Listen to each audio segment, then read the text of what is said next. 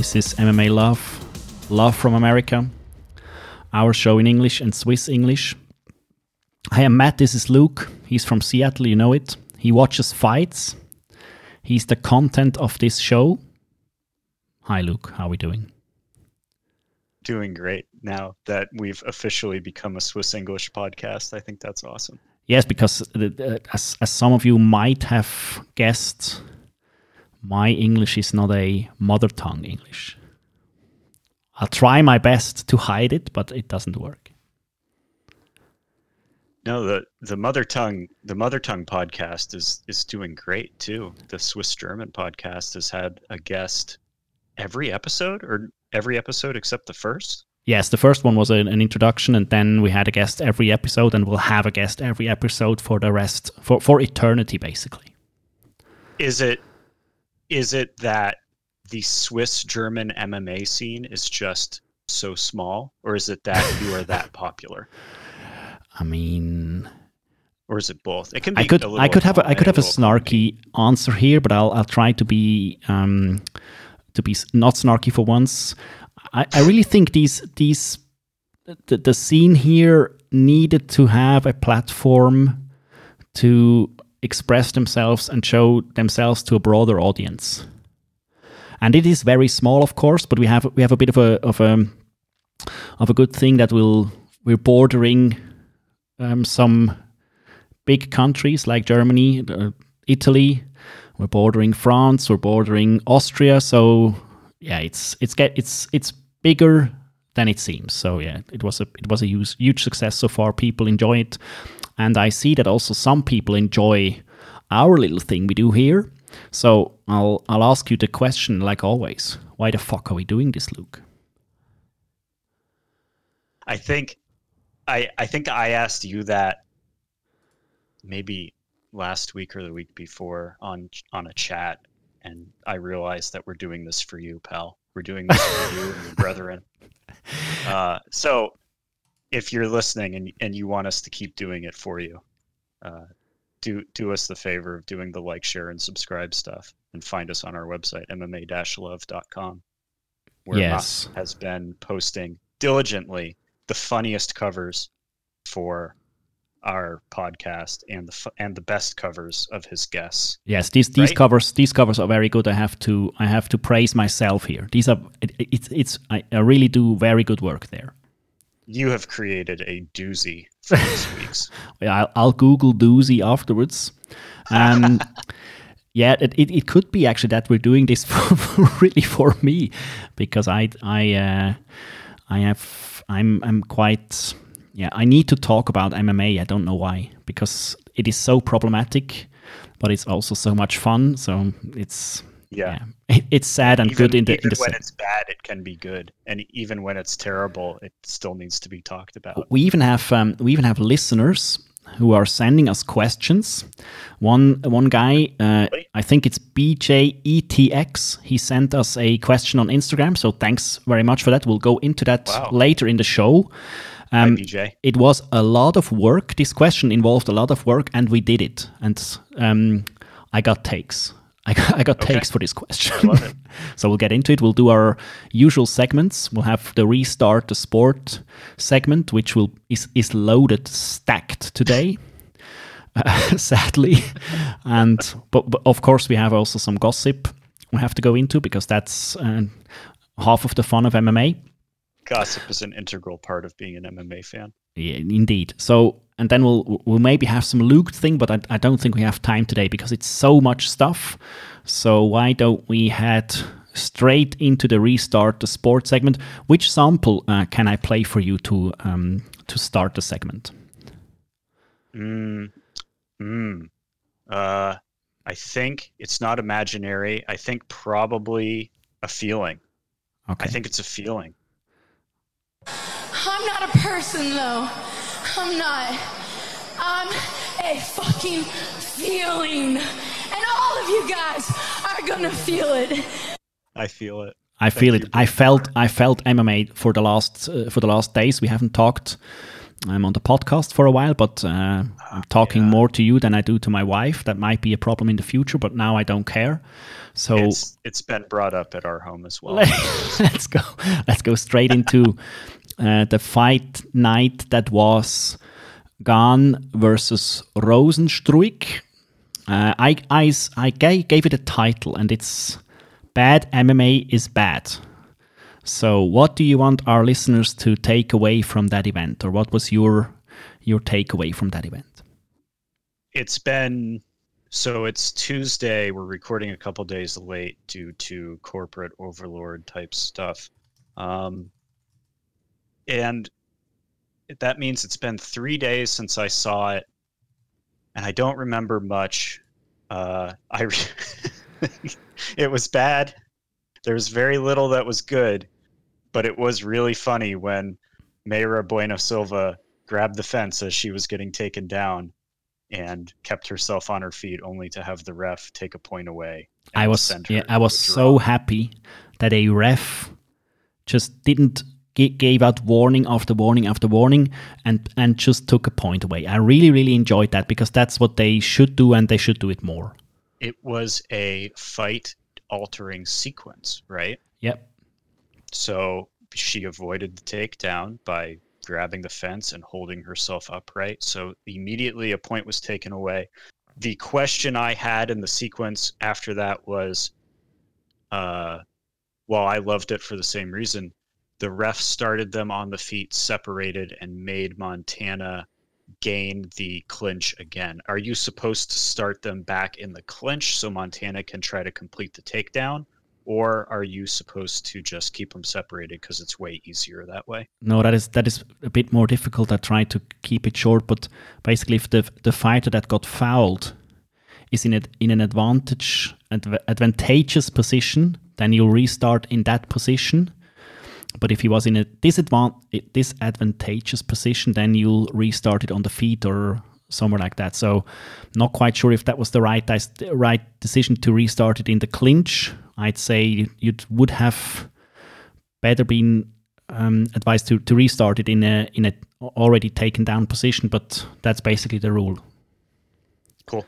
I think it was fine, since it immediately disadvantaged Mayra anyway, since a point was taken away. Yeah, so start them on the feet neutrally because a point was taken away, and then it also saves a lot of time and hand play. And my hand was here, and I had a double leg, and I had my hands clasped. No, you didn't, and you get into a bunch of arguments with fighters trying to get the most advantageous restart possible.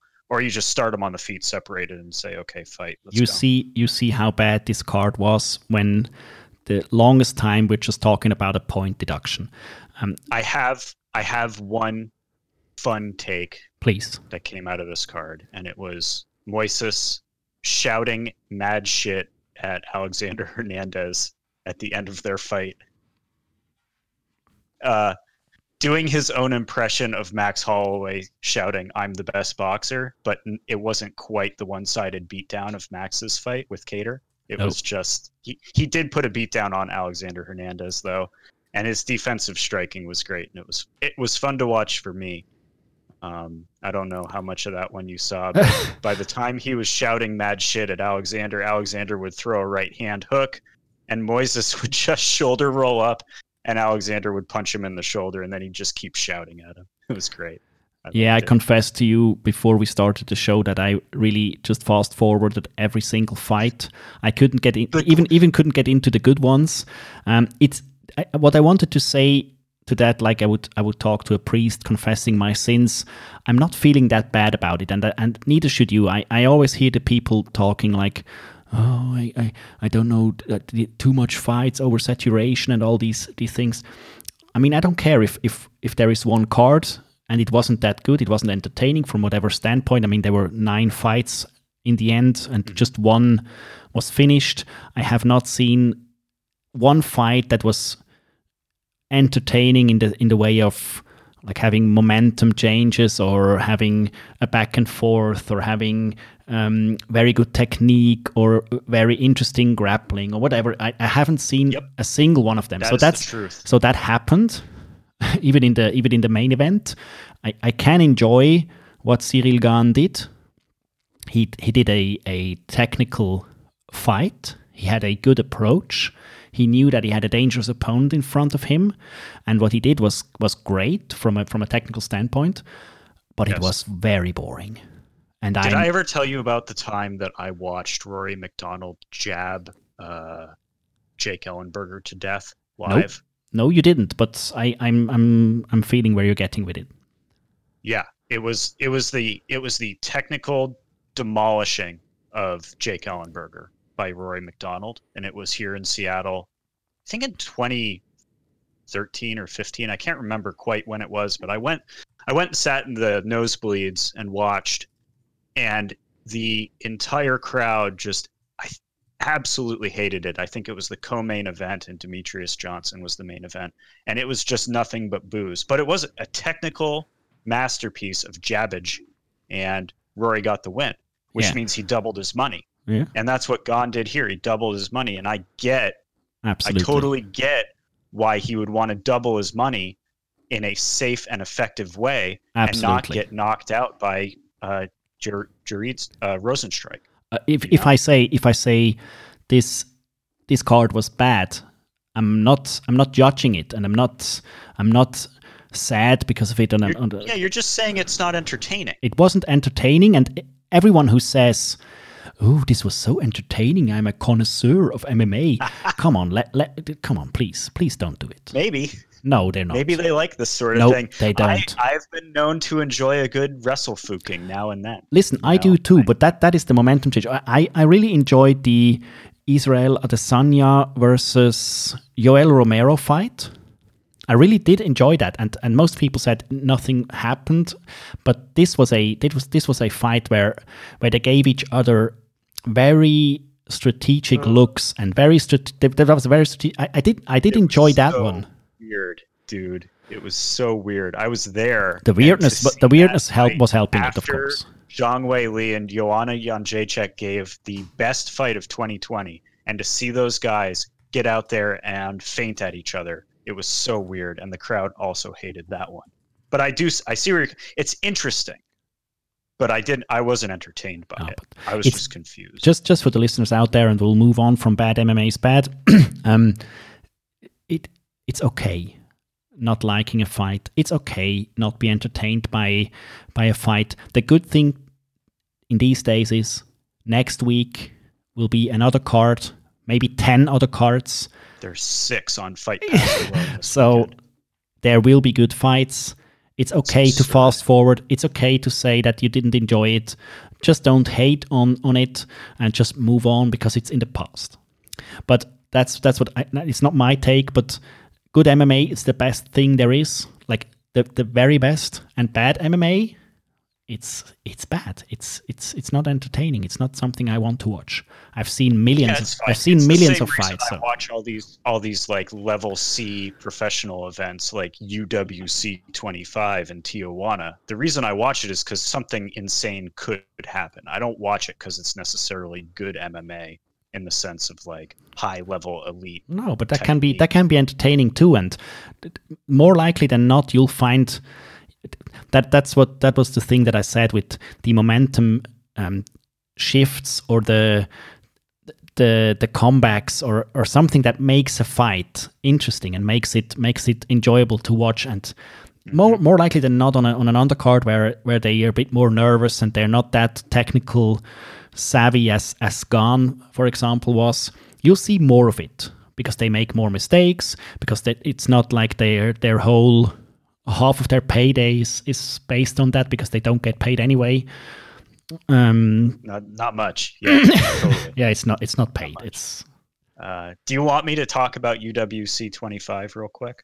If you can make it quick, which is a big ask from you, so. In less than 1 minute. Yes, I'll do the stopwatch thing now. UWC 25 on Fight Pass from last Friday.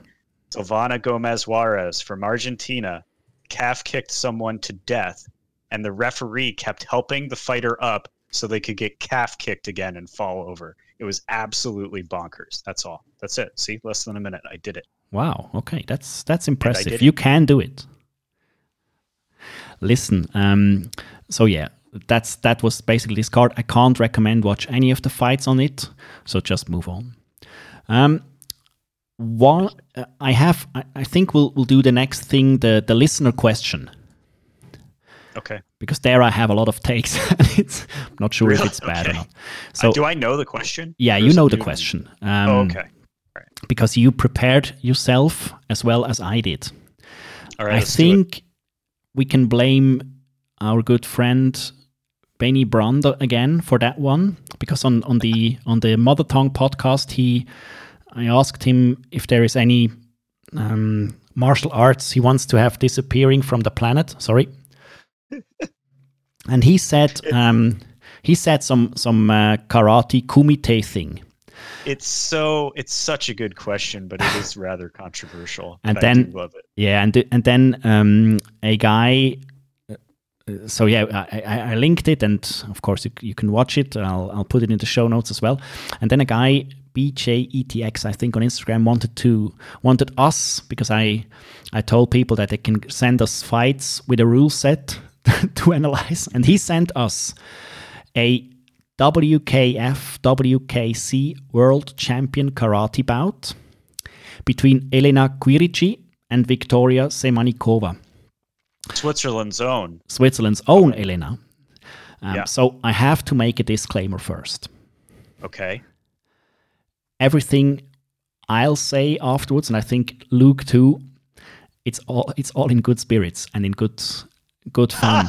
But I am dead serious. But watching this was very, very, very, very difficult.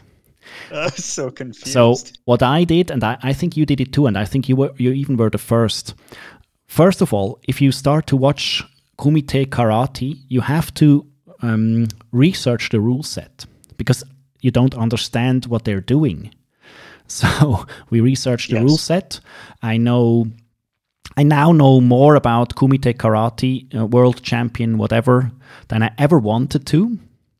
I know about Yuko A and Yuko B, and I know about how it actually works. So I link this. You have obviously retained far more of this than I have. But yeah, my memory is pretty much in one eyeball out the. Yeah, so the kumite scoring in the WKF, you get techniques for clean points, for mastering them, and for it's basically just straight punches to the body, straight punches to the face, middle kicks, hook kicks, and punches to the body, where after you take the enemy to the ground. Okay, let me stop you there. Yeah. You're right, but you're also confusing the issue, because you don't get points if you hit them too hard. You have to pull the punch. Yes, it's more about the speed. You have to scream, I think. That the screaming, I couldn't get behind the riddle of the scream, because they do. I'm pretty sure scream is indicative of the intensity of your striking, but you're not supposed to have intense striking. Yeah, it also deceives the judges. Yes, exactly. And even in the rule set that I read, at least on Wikipedia, so your mileage may vary, but the rule set that I read, it was like sometimes the striking happens so fast because everyone is pulling their punches and screaming that the judges simply don't know who won the point. So that is called this word, and it's a word I don't recognize or remember, but they were like, yeah, we have a word for that. It's when the judges can't make a choice, so they just reset. It's absolutely mind-boggling to watch this thing. I don't know why it exists. I don't know why karate, which is not a joke at all, developed into a display like these people do there, because Branda was actually right. It's a fight where they just dance around each other. We learned the word. It's not dancing. It has a proper word. It's called pulsing.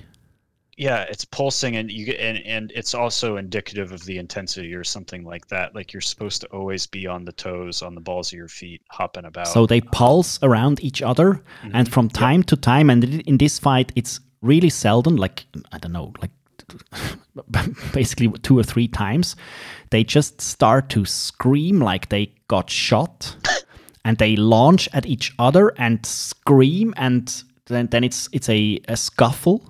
Okay. And they move. You're going to link this in the show notes. Of course, right? You have to watch it. I can't explain it properly. Of course, it's Elena, not possible. Elena does get, like, I watched it 3 times because I'm very serious about this podcast. You son of a bitch. You requested this. Yes, thank you very much. Yeah. I'm very serious, so I wanted to try to understand what the hell is going on.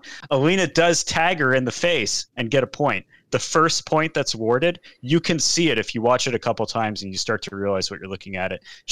Elena dings the other woman in the head, but it's most of the time just screaming, and you think maybe there's a throw to the body or that somebody's throwing a punch to the body or something, and occasionally a takedown, but the follow-up shot for the takedown is not there. So I don't know if there's a special rule set going on at this competition or what.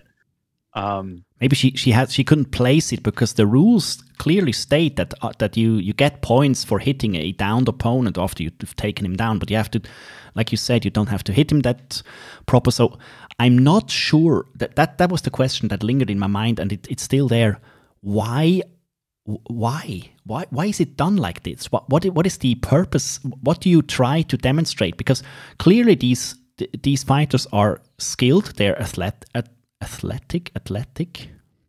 They definitely, they know what they do. They do some sort of fight movements. I think some of them, if they trained in Muay Thai or if they trained in Kyokushinkai karate or something like that, they would be very, very good. Like, really, I'm not joking here. But the thing they display here and they do here, I don't understand it. What does it prove? What does it show? Also, the thing it's just a competition under a set of rules. It's a sport. I'd really be happy if someone who does it would write to me and tell me what the challenge is there, or what the motivation is to do something like this. Maybe 20 years, 30 years in the past, we didn't know anything else, but it's for me it's incomprehensible why you would do the setup of the competition like this, why you would set up the rules, the scoring system like that. I'm not getting it. And this fight, it also wouldn't surprise me if it has to do with this being the type of competition that's allowed at the Olympics and not full contact or whatever it's called when you do karate. Well, I mean, the Olympics is a whole other can of worms, which some stupid people try to open it for MMA at the moment. So we'll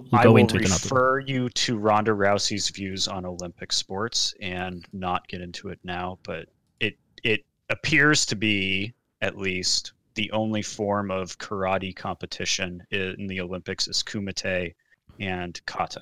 So you don't have full contact sparring, which I think they do have for Taekwondo, don't they? We're going to get for boxing. For boxing as well. For boxing, for sure. Wrestling is also that. But for me, the problem with the Olympic stuff is it's more free, competing, dedicating your whole life for something, for a medal. You don't get any money for it. No. You destroy your body in the process, and some people get rich as fuck. So, not you though. Yep. I definitely don't. No. And neither do the athletes. So I watched it, and it's really difficult to watch. It's a competition. I'm not quite sure why you would want to watch it and why you would you want to do it. I'm sure that there are fans. I'm just not. Yeah, they're shouting. They actually shout. Yeah, they were there. I mean, there's fans of Aikido too. You know, so. But that's basically your team which is shouting there, I think. It's not like or your daddy. I mean, it's not like that some random people would travel to a World Karate Championship out and watch something like this. I'm sure that can't be real. No, it seems like something I would do. I mean, now maybe I would. So please bear in mind if we went to the Olympics, we would end up at the Kumite competition. Sure, I would go to the Kumite thing. I love the word Kumite as well, but please remember, I'm not hating on the athletes. I'm really sure if Elena Quirici would do proper fight sports, like full contact fight sports, maybe she even does, I don't know, she would be very good at it. Because she's so fast, probably. She's intense. Yeah. She has good movement. She has good distance measuring. You'd have to adjust it a bit, of course, because you'd have to hit people properly.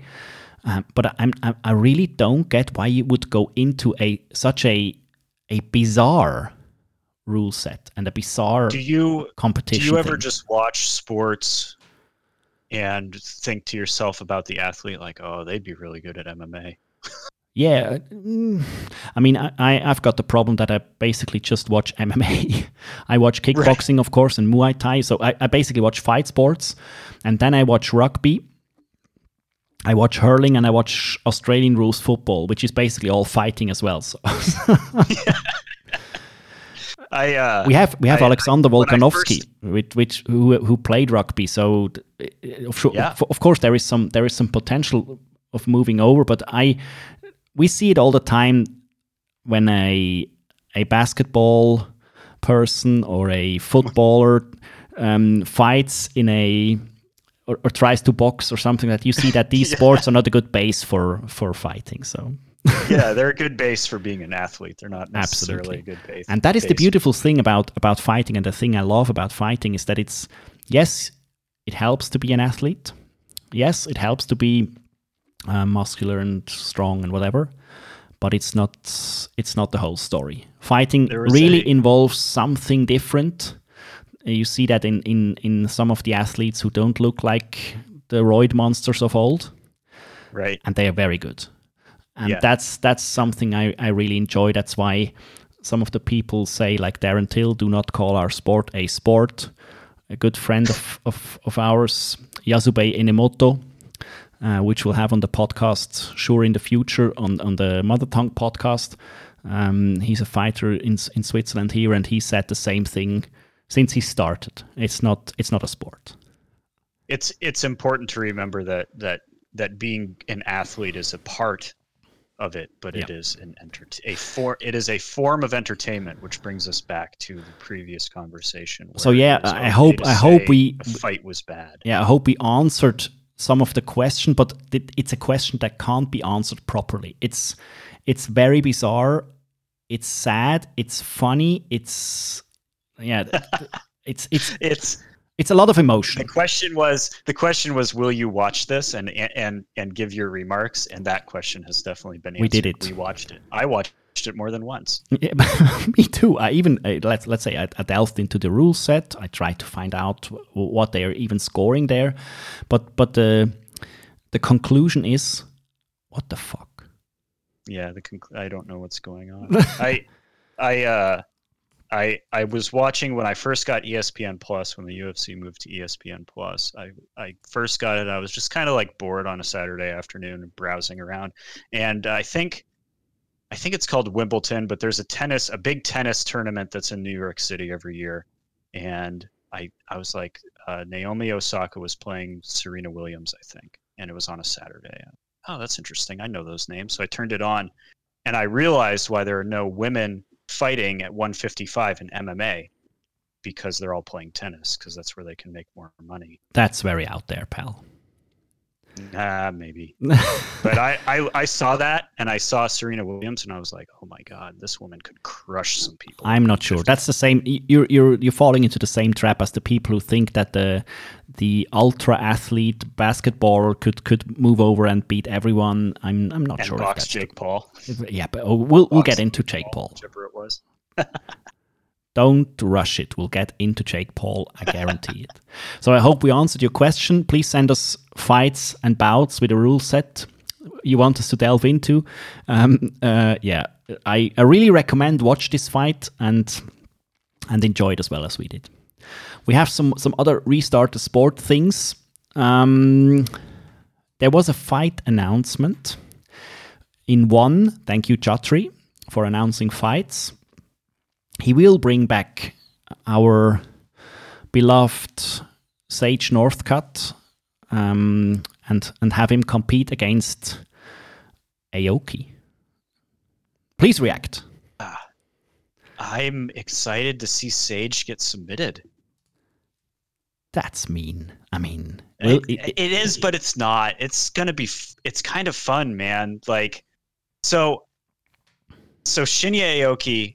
I was just kind of like browsing around the internet and looking at fights on YouTube and such, and I found Shinya Aoki versus Eddie Alvarez in Dream in Pride. Yep. And it involved. Oh, yeah, they fought in Bellator, too. Oh, this is great. I'm on his Tapology now. Scrolling down. It was in K1 Dynamite 2008. I found it. He was in these pink and fluorescent yellow pants, I think. Shinya Aoki was. Very nice pants. He was trying best pants in MMA, I think. And he was trying to get Eddie Alvarez down, and the way he was trying to get him down was basically just butt scooting towards him and trying to entangle his legs. And you know what? It worked. It was awesome. And at that point, I realized I was a Shinya Aoki fan. So why? Fan. Let me ask you this, and even ask our listeners: why is everyone thinking that Sage Northcutt has no chance at all and will get submitted and get his whole shit broke and get his ligaments torn apart by Aoki? No, I don't think he'll get his ligaments torn apart. Well, I mean, maybe, but like, no, I just think that's the outcome I want to see, because that would be the most mirthful and fun for me to watch. That's all. I think he definitely has a chance. He could knock Aoki out. Of course. Sage hits hard. I mean, Sage is actually, despite all the things you might hate about him, he's actually a good fighter, and he's very young. I mean, he got his face broken. Yeah. That was not so good. And but maybe it gave him the break he needed. He's also moved up to 170, at least according to that. Yeah, he did. That was not a good move. Also, one championship like does some whatever they do with weight cutting or not cutting anyway, and they might even just say, yeah, this is what he weighs, and that might be it. I mean, what is Shinya Aoki is a very, very good fighter, and he's a veteran. He's 37 or 38 now. He fights a lot. He has a He has a 46 win and 9 losses record at the moment. But if you watch the Wikipedia page or the Tapology page, most of the fighters he fought, they have no Wikipedia page. They have not good records. So he's getting up there too. He has a lot of mileage. He got. If when he loses, he gets TKO'd. It's nothing else. He got TKO'd by Eddie Alvarez. He got TKO'd by Ben Askren, for example, which we'll go into the punching power of Ben Askren. He got TKO'd by Edward Folayang and Christian Lee. So I mean, there is a way for. We have the recency bias in MMA. If a fighter lost, which Sage did, and he lost horribly, then he's no good. And he'll lose every fight he'll be on from that point on, and he has no chance against Aoki. Why, I don't know, because Aoki is of course a very good fighter, but he's not a world beater. At least nowadays he isn't anymore. Yep. So yeah, I'm not quite sure why people think that it's a mismatch and that poor Sage will get destroyed. No, it's like a double mismatch that cancels itself out. I'd say so. Sage, I think, will be much bigger and able to crush Aoki if he puts a punch on his chin. He's also very fast. Aoki I would assume Aoki is much better at the grappling aspect of the sport. Of course. But Sage will be bigger and stronger. Yes, so he can wrestle his way out of it. I think Sage could get subbed. I think Aoki could get knocked out. And I think you put your money on it going the distance to a boring decision. Wait. I mean, that's the why we pay you the big bucks here. That's why we pay you so much money to be here. Because about one of those things. Because that was actually a very good take. Congratulations. Thanks. I appreciate that. So... good matchmaking in one. Thank you, Chatri. You're making our lives easy here. Let's move on. We have another organization that woke up from the Rona slumber. It's the good old PFL, the Professional Fighters League. And they announced your favorite thing on the planet. A way to make me care. Tournament brackets. Tournament brackets. They make me care. How? So you say that and I say I care, but I have no idea who's even in the PFL or who is in these brackets. Oh my God. Because I looked online and I could not find an easy way to see brackets, even on their website. It was all like stuff from 2019 or something. The 2021 roster of the PFL. First of all, I have to admit, and I don't know why, I always liked the PFL more than I did Bellator. I'm not quite sure. You're just a Bellator hater. That's true. Maybe I have to. Yeah, they actually did very good moves for this season. They signed Rory MacDonald, which is a favorite of mine. I'm not sure why how Dad Rory is these days, but he's still a very good fighter. So he might jab someone's face off again. It could happen. They have Brandon Loughnane, an English hopeful, a very, very good featherweight. They have a guy sometimes in the past maybe have commentated a fight, Anthony Dizzy from France. They signed your friend, your good pal, Anthony Pettis. Yes. They signed Fabricio Verdum. Who else did they sign? They signed. Let's. I'm not. Don't have to go down the whole thing. I found the events. So I'm looking at MMA's league is back. Featherweights and lightweights, April 23rd, and I'm looking at the fight card right now. And top of the card is Pettis versus Collard. I don't know who Collard is. I think maybe Clay is that. Clay Collard. Yep. And they're gonna have. It'll be on ESPN2, which I assume that means I can watch on ESPN Plus, but maybe not. Marcin Held. I like that guy. I recognize him. Very good guy. Yeah, I'm pretty sure he subs people, and I like that. He does. Lance Palmer holding a belt. Thank you, Lance. Versus Bubba Jenkins, whose name I know, but I don't know why. And Johnny Case, right? So basically the bracket announcement with the fighters they put into it, it really excites me. It's not, dude, I'm telling you. Get with the program that I'm on. Uh-oh. Start enjoying brackets. No. We've got brackets. People can't do it. Win. They will fight other people. Fine. I mean, we're in the middle of the World Grand Prix heavyweight tournament in the UFC, so I'm... Yeah, it's true. Just have to create the brackets data. Jon Jones is going to come in with a folding chair. Yeah, he said that they have to step up their game when Daddy comes home, so... do they, though? I don't know. Yeah, I think a bit too. Does Tom Lawler make you happy? No. Okay. No, but that is a whole other can of worms we can't open because we have so many other things to discuss. But I'll table it for another day. We should talk about it in the future, since it's in the future, and these will all change before April. Of course, none of these fights will ever happen. That's the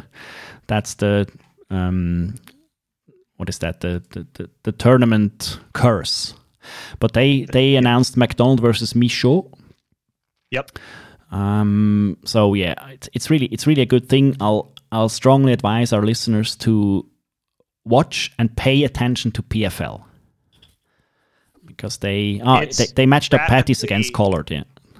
Yeah, it's rapidly becoming it's like at the B+ level of absolutely MMA promotions. You know what I mean? Like it's like I want to give it the same credibility that I give to the A level promotions, but it's not quite there yet. No. So I think if they do pull off a couple events that are decent and don't go bankrupt this year, they might get there. So we're already 40 minutes in. It's incredible. So we have to move on. God. So just to rewind. PFL, watch out for it. It could be very good. But it's in April, so nobody knows if we're even alive in April. It doesn't matter. But I think we'll all make it to UFC 259. And this card, I mean, Luke, help me. 4 days, 2 hours, and 17 minutes away at time of recording. There are 15 fights booked on the card. Yep. I believe there will be at least 12 by the time they get to Saturday. That's a good guess. I'm definitely here for it. I'm definitely here for it. I am so confused by some of the odds, but I am not confused by any of the matchups. I like them. I like it. I'm excited. Oh my God, this is just crazy. Some of these odds are just wild. So they seem wildly out of whack. So I'd love to just ask about the main event right off the top. Yes. Why is Jan Błachowicz why is he a plus 195 underdog to Israel Adesanya, despite this being in a small cage, despite the legendary Polish power, and despite Israel Adesanya stating, perhaps pulling her leg, but stating nonetheless that he was not bothering to try to gain weight in anticipation of moving up a weight class by approximately 10% of his body weight. I mean, I'm actually surprised that he isn't a bigger underdog because, first of all, Israel Adesanya is a once-in-a-lifetime fight athlete. Once-in-a-lifetime fighter. This guy is... The hype around Israel is real, and it's... And deserved. And it's deserved, good. Yes. So, I mean, sure. And after his last performance where he basically dismantled Wine Costa, I mean... Wine Mom why not Costa. Wine Mom Costa. Why not be excited and why not think... that this guy has to be the favorite in every fight he takes. So sure, I see that, but but Jan is a very, very good fighter as well. I'm not sure the weight difference between middleweight and light heavyweight. It's quite a step up, of course. If you're a natural 205er, which Jan surely is. Dude, he is huge. I mean, that guy is a brick. That guy is a weapon. Israel is good too. He's fast. He can dance around Jan all day, every day. But I think, and the story tells a bit the same thing, that the 185ers that moved up, for example, our good friend Luke Rockhold, they seem to feel a different power up there. Like it's that might be really true. I have to believe it's true just from the stuff that Rockhold and Jacare, Bisping, and there was one difference else. When, and I see a bit of a parallel there. There was the time when Anderson Silva moved up against Forrest Griffin. And Anderson Silva looked basically like he was in the Matrix because he was so much faster than Forrest Griffin, and you can hate on Forrest Griffin all day, but that dude was a very good fighter as well. And I see a bit of a parallel here because Israel and let's say prime Anderson Silva are closer than we think because they're very creative. They're so good at striking. They're so good at distance management. They're so good at showing their opponents different looks and different styles and different ways they can fight. So yeah, but let me ask you something. Yes, please. Do you think that Jan disregards Israel Adesanya's power? Absolutely not. Coming up charges him. No. But so one thing, Jan's going to fight a smart fight. Yes, he will. One thing that is for sure that Błachowicz will take this fight very serious, that he will do everything he can, that he will have a smart game plan, and that he wants to beat Israel. Absolutely, for sure. That's not even... This is Jan's first defense? Yes. Technically? Yes. Yeah. Yeah, this is the epitome of striking while the iron is hot. This is a good move for him to make some good money defending. But most people don't know or disregard a bit too. Błachowicz actually was also a member of the Polish national Muay Thai team together with Joanna. So he has a long striking career, and he can strike with Israel. He might be too slow. That might be his downfall, and it would be something I would lean on to. But he can strike with him because he's good at that, and he could wrestle Israel. He might not be able to take him down, but he might be able to tire him with his frame. Bigger, he might be able to. Yeah, he's got to be able to push him against the cage. Absolutely. Got to be able to. So this is, I should say, in Israel, one thing in Israel's favor as well is there's an age difference with Jan at 38 years old and Israel at almost 32. While that is not terrible for the heavier weight classes, Jan is about average for a heavyweight. True. Israel is still in the midst of his and Israel peak. Although he has the mileage, he has not shown to us that he actually feels the mileage, the incredible amount of fights that guy has already done in his career. He has not slowed down. He has not shown any wear and tear. So I love the fight. It's really an awesome fight. It's an awesome matchup. I love that they do it. I love that Israel is moving up. But I'd say it's a much closer fight than most people give it credit for.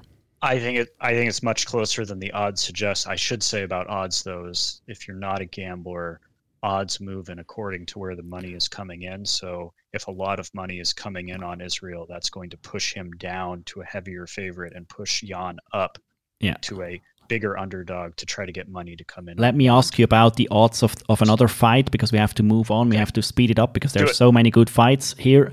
Amanda Nunes, Momanda. Against Megan Anderson. Momanda. You see what I did there? Much has been so made clever. Of being a mom, as if it's never been done before. Yeah, it has never been done before. Being a mom, that's something new. That's something special. Megan against Amanda, what is the odds? Megan is on Tapology listed as plus 750, a gigantic underdog. I think that is correct. 1205. Yeah, I do. I think Amanda, the lion. I've been saying for a while the lioness needs to be fed. This fight was supposed to be on the previous pay-per-view, I think, with Usman, and got pushed off for a Rona violation, perhaps, or something else. But it's finally happening. The lioness needs to be fed. This is happening at featherweight. Yes. So. Yep. Amanda, Megan, and I think one other person are featherweights in the UFC. Correct. So I think Amanda will defend this belt this one time and then hopefully go back down to 135 and defend that belt. Just have to state that I'm a huge fan of Amanda Nunes fighting. She's one of the very best to ever do it. It's not discussed enough. It's not told enough how good she actually is.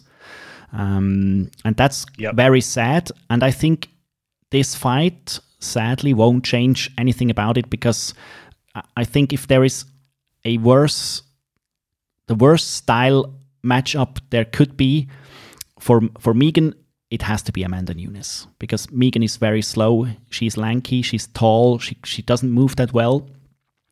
She has no wrestling to speak of. She's basically a striker, and it can't be any worse against Amanda. It's gonna be gnarly. I am watching it with anticipation of violence, and I'm very happy to see it happen. So we'll have champ against champ, and double champ against Megan, and then we'll have Peter Jan, also the champ, against a guy he has never fought before, and the guy was campaigning a long time for the fight, Aljamain Sterling. Your take on that? Yep. I have a familial connection to New York, the city, and it makes me very happy whenever a Sarah Longo guy has a fight, because I get to make New York jokes. They're out on Long Island. They're not in the city. But as far as the fight goes, I don't think I can remember a Peter Yan fight. Can you? Of course. What are you even saying? I have to look for a new host. I'm taking applications right now. Yeah, do it. This is one of the ones on the card for me that I'm like, it's the first of three. It's the first of three championship fights in a row where I'm going to watch, and I'm going to hope Aljamain grabs a submission. But I don't know enough about Peter Yan. I mean, Yan TKO'd the best to ever do it, Jose Aldo. He KO'd Uriah Faber. He TKO'd Douglas Silva de Andrade. He's something to behold of. I think he has one loss on his record. Yeah, that dude is a very good champ. I personally would have loved to seen him against Cejudo, but that train might have been gone. But that is also, I mean, first three fights can't be any better. In sake for the time, Aljamain coming in on a 5-fight winning streak at the 135 division. Also fought very good competition. Has the tools to beat Yan. That is for certain. Not sure if he's ready for it, because in the big fights he had Marlon Moraes, Assunção, and even some fight back way back against Caraway. He didn't quite do it. He was getting decisioned, and Marlon Moraes actually KO'd him, but that was 3 or 4 years ago. So, and since then he has beaten Corey Sandhagen, which, if you beat Corey Sandhagen, you're worthy of a title shot, and also an absolutely incredible fight. The matchmaking is impeccable here. So, yeah, let's move on for the sake of time. Two other fights you want to go into? We have to go into Dominic Cruz, I think. I'm so tired of Dom. It's not fair, but I am. I'm so tired. I'm so tired of him, and I'm tired of the blaming Keith Peterson for the loss shit. Yeah, that was ugli. I mean. So I guess when I look at it, I'm like, okay, does that mean that he gets finished one more time, and he does finally retire at age 36? He doesn't have to retire. He's just going to continue believing he's the best, and he's just getting a raw deal and a bad shake. And listen, I have a small story to tell you here. Dominic Cruz accused Keith Peterson after a stoppage that Keith Peterson smelled of alcohol and tobacco, and I talked to a medical professional, and this dude basically told me that if you're getting concussed, your sense of smell or actually gets deranged, and it is possible that you smell alcohol and tobacco. So, yeah, it's possible. So he proved the point of Keith Peterson to stop that fight.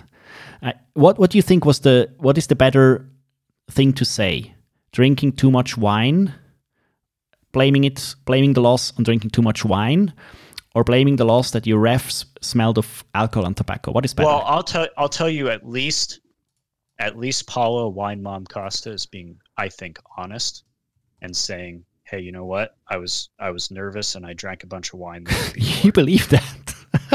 No, I don't. But it's like any of these. It's just like, why not? I guess it's one of the reasons, just one of many reasons, that I don't understand the mentality that is required to do this for a living. But also, he can't say that he lost. No, listen. Dominic Cruz, also one of my favorite fighters to watch. Maybe not my favorite person, but I'll. Yeah. There's a bad fights are bad and bad people are bad, but people in cages fighting is good. That's perfect. Oh. It is okay. You might keep your job after this. When you have these takes. I might. Did I redeem myself a tiny bit? Maybe. Yeah, maybe. All right. Well, I was just gonna say, there's a lot of things about Colby Covington I don't like. Yeah, but I will watch him get in a cage and Absolutely. Fight, just like I'll watch everybody else get in a cage. We'll have to go into one last fight because I'm a homer. Aleksandar Rakić is a Austrian mixed martial artist, hailing from Serbia. Mm-hmm. But this guy is actually having the test of his life, I'd say. Dude, this. So yes, he is. But we have to see just how broken Thiago Santos's body really is right now. How broken is Alexander Rakic's? None at all. Not very broken at all. So, but I mean, that's the thing. Like, Thiago Santos looked like a world killer with two busted knees fighting Jon Jones. Like, it was like, I was like, man, if this guy's knees were good, he'd be crushing Jones right now. But actually, Jon Jones destroyed the guy's knees. Like, his knees were, but they were inexistent. Let's just state it like that. Non-existent. Sorry, yeah. So Thiago Santos versus Rakić. Every fight on this card. I'm not being sarcastic in any way, shape, or form. Every fight on this card is good, and you should watch every fight on this card. That you have basically just some insider tips. We can't go into it because we're at 55 minutes already. It's Carlos Ulberg against Kennedy Nchekwu. Hope I didn't butcher that one. Kennedy Nchekwu. We have Uros Medic against Alan Cruz. We have Song Yadong. Joseph Benavides versus Askar Askarov. I mean, it's absolutely bonkers. I'm not sure why they're doing it. There can be 10 fights at the end, 3 or 4 falling out, and this card is still bonkers. So watch it. Mm-hmm. Watch every fight of it. We'll go into it next Sunday, because I'm looking so much forward to it. Era UFC scheduling where things fall off and get thrown on the next pay-per-view until finally there's 15 fights on a card and then 3 fall off and we're still left with 12. This card is, if I watched it, I can die happy. Level of good. So awesome. We have to do one last thing. I'll tell you what I'm excited for. Yeah. Tell me. Icon Fighting Championship 5 happening on Friday. We have no time to go into that, sorry. There's nothing to go into. No, it's good. MMA in a ring. It's going to be hilarious. Yeah, the ring. I'll table the ring discussion. But we'll have to. I wrote it down. Ring discussion. We have to do it. There is nothing more in the world I hate more than Pride fanboys telling me that fighting in a ring is better than fighting in a cage. Yeah. Nothing. Let's go into it some other time. Yeah, we'll have to. We'll go into our very last thing we have time for. Let me pull up the notes here. We have to go into MMA Gossip Boys. And the MMA Gossip Boys, they need a small sample. Yeah, I feel like my ankle's going to snap. Good, that's what you want. And we have our segment. Thank you, I missed you last weekend, Angela Hill. I'm sorry, I missed you. Hopefully we have to go into Ben Askren versus Jake Paul. We have to do an update. We have an update. Boop, boop, boop, boop, and boop, boop. I think Frank Mir is on the undercard. Get ready, Frank Mir. Can there be? I mean, on the undercard of the Ben Askren fight card. I mean, Ben Askren versus Jake Paul. It's. I knew why I had to have this segment every week. Because it's basically an accident which attracts another accident. Yes. And we really have Frank Mir, which I really... Yeah. I'm a huge fan of his fighting. His submission game is excellent, or was excellent.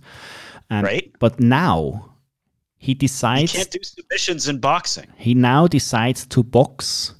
And he's not deciding to box some YouTuber or some donk from the street.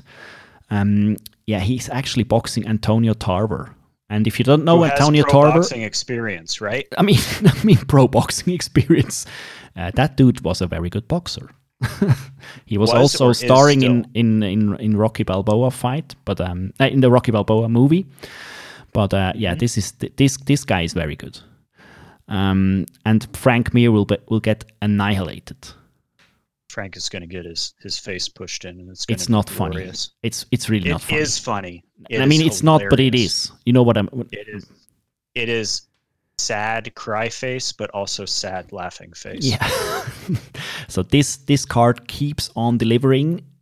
They put Frank Mir on it on the undercard. I mean, amazing. What else will come? I mean. You're absolutely right in your assessment that this is an accident that will cause future accidents. It is a pile up on the interstate highway system, and it will just more cars are just going to keep crashing into it. Absolutely bonkers. So to wrap up the show, great Bad MMA is bad. The PFL is good. UFC 259 is the best thing that could ever happen to us. World Karate Fighting WKC Kumite is puzzling. Yep. let's say like that. That's fair. Ben Askren versus Jake Paul delivers.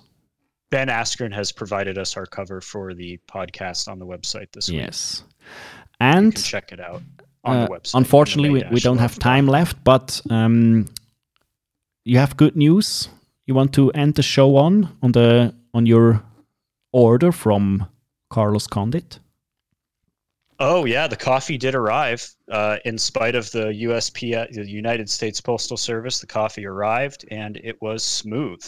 I liked it, and I continue to like it. Yeah, we'll do a review on the next show, promised.